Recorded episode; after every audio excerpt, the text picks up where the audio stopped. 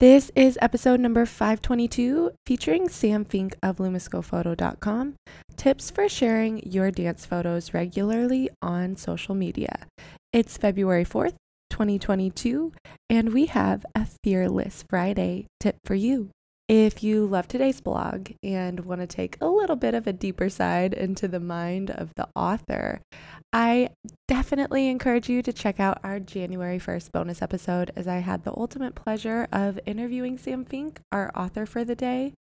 She's a lovely artist currently living in St. Louis, Missouri, and not only does she have her own photography business, but she is a dancer with Ashley Leanne Dance Company. So, if photography and dance are both things that are high up on that priority list for you too, I definitely encourage you to dance on into that bonus episode. Anywho, without further ado, let's dance on into our Fearless Friday blog. Tips for sharing your dance photos regularly on social media.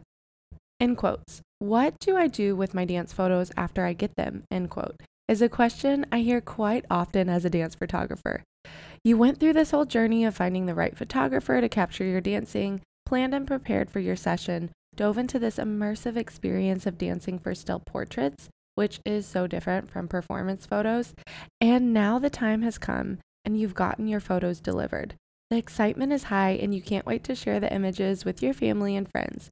You downloaded the photos from your online gallery, you open up Instagram and post your favorite 10 photos. Boom, you're done now, right?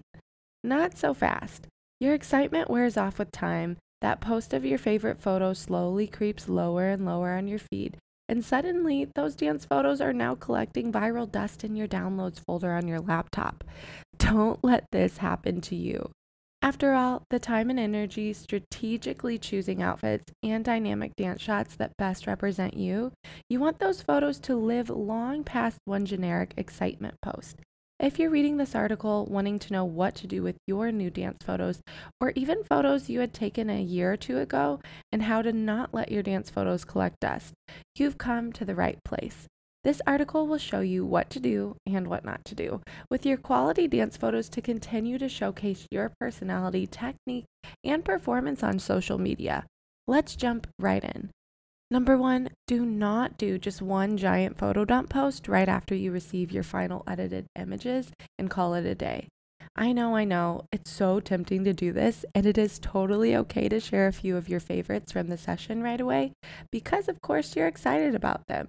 But to be sure to save some to share for special occasions, announcements, life events, and more.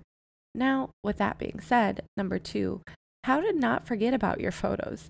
Number one, be sure you save and back up all of your photos in at least two places external hard drive, USB, and the cloud, etc. Two, take the extra step and label the album or tag the album with a color. You can even save a copy of the album on your desktop so you don't forget to. Three, having the photos saved in several safe places and in a convenient spot on your computer will remind you to utilize your photos. Four, Utilize reminder apps and your online calendar to share photos online too. Number three, jot down all major things you can share with your online community. Now that you've organized your photos and have made them available to use by putting them in a convenient spot and have labeled them, you can and should immediately write down ideas of things you can share periodically with your community so your photos can stay relevant. Announcements, life events, and updates are all a great place to start. Add those to your calendar and write up a few words for each one. Then set a reminder to make a post, use a photo or two from your session, and share it. If you teach fitness, yoga, or dance classes, this is a perfect time to put those photos to work and elevate how you promote your classes. I also recommend saving some photos to share here and there and, in quotes, for no reason too. Sometimes the world just needs a little bit more of you, smiley face. Don't know what to write? Here are some easy caption ideas for you. Get their opinion.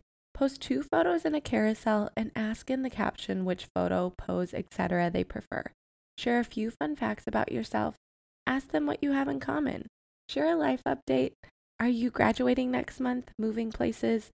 Are you in the midst of auditioning? Did you just start a new project? It doesn't matter how small. Share an update. Trust me, people want to know what you're up to. Share something you've recently learned.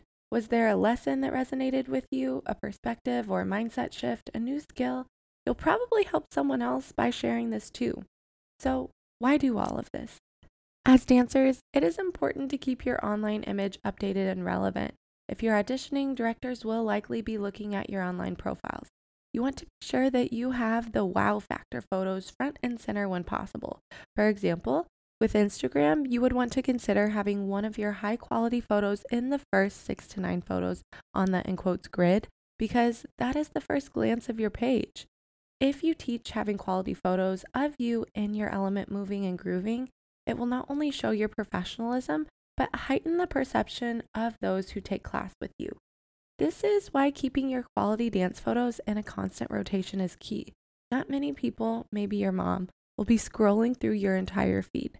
The first impression is what hooks someone looking at your profile and makes them want to stay longer and learn more about you, and potentially will help them find out if they want to work with you or take your class. Tangible takeaways so here's what you want to do now. I mean it. Here are three easy steps to do right now. Number one, find where your most recent dance photos are stored. Are they in your downloads folder, already on a hard drive or USB? Locate it and make sure you have them in a safe space. And if you don't, find a safe space to store them and put them there. And copy the album to multiple safe and easy to find spots. Two, label your album. I recommend using the date example year, month, date, and have a few descriptor words, something like dance photo shoot or dance po- portraits, etc., to keep things organized wherever you're storing your photos. This makes the album easily searchable by having both the date and something descriptive in case you misplace them. Three, if you don't have time to schedule Outpost or do something with them right away, do set a reminder on your phone and or computer for a time you know that you will be available to organize the photos for you. Look for an opening in your schedule, cough cough, possibly a time when you notice yourself mindlessly scrolling on your phone. I love the Apple Reminder app for persistent reminders that don't go away until you, in quotes, mark as complete. And I love Google Tasks that you can keep open as a sidebar in your Gmail account. Now, get out there, and share those awesome photos with your online community. You've got this. As always, these articles are for you. If you have any questions or need clarification on anything, please feel free to reach out to me via email. Thanks so much to Sam Fink of LumoscoPhoto.com for giving us permission to share her short, sweet, and inspiring blog with y'all today.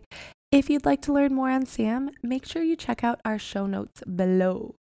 For our Fearless Friday challenge, I challenge us to take on Sam's advice and go ahead and post one of your professional photos that you feel like represents you in the best light. Maybe even take it a step further and share something you've learned, like she said within her blog, or maybe something that's on your mind.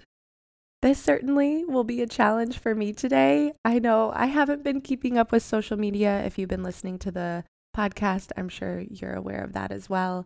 But I'm always up for challenges. So here's to us, and here's to us to stepping out of our comfort zone. And with that being said, that's our short and sweet tip for the day. I hope you enjoyed, and as always, happy dancing. Thanks for listening today, and tune back in tomorrow for more short and sweet dance tips. If you're looking for a deeper dive, check out the bonus episodes released the first of every month where I interview those in our field who keep our industry moving and grooving. If you're looking for a little extra direction with dancing towards your dance dreams, head to our website where you can find your free goals planner or daily challenge tracker. If you like or don't like what you're hearing, please dance those fingers across your keyboard and give DTD a rating or review so we know how to best serve you.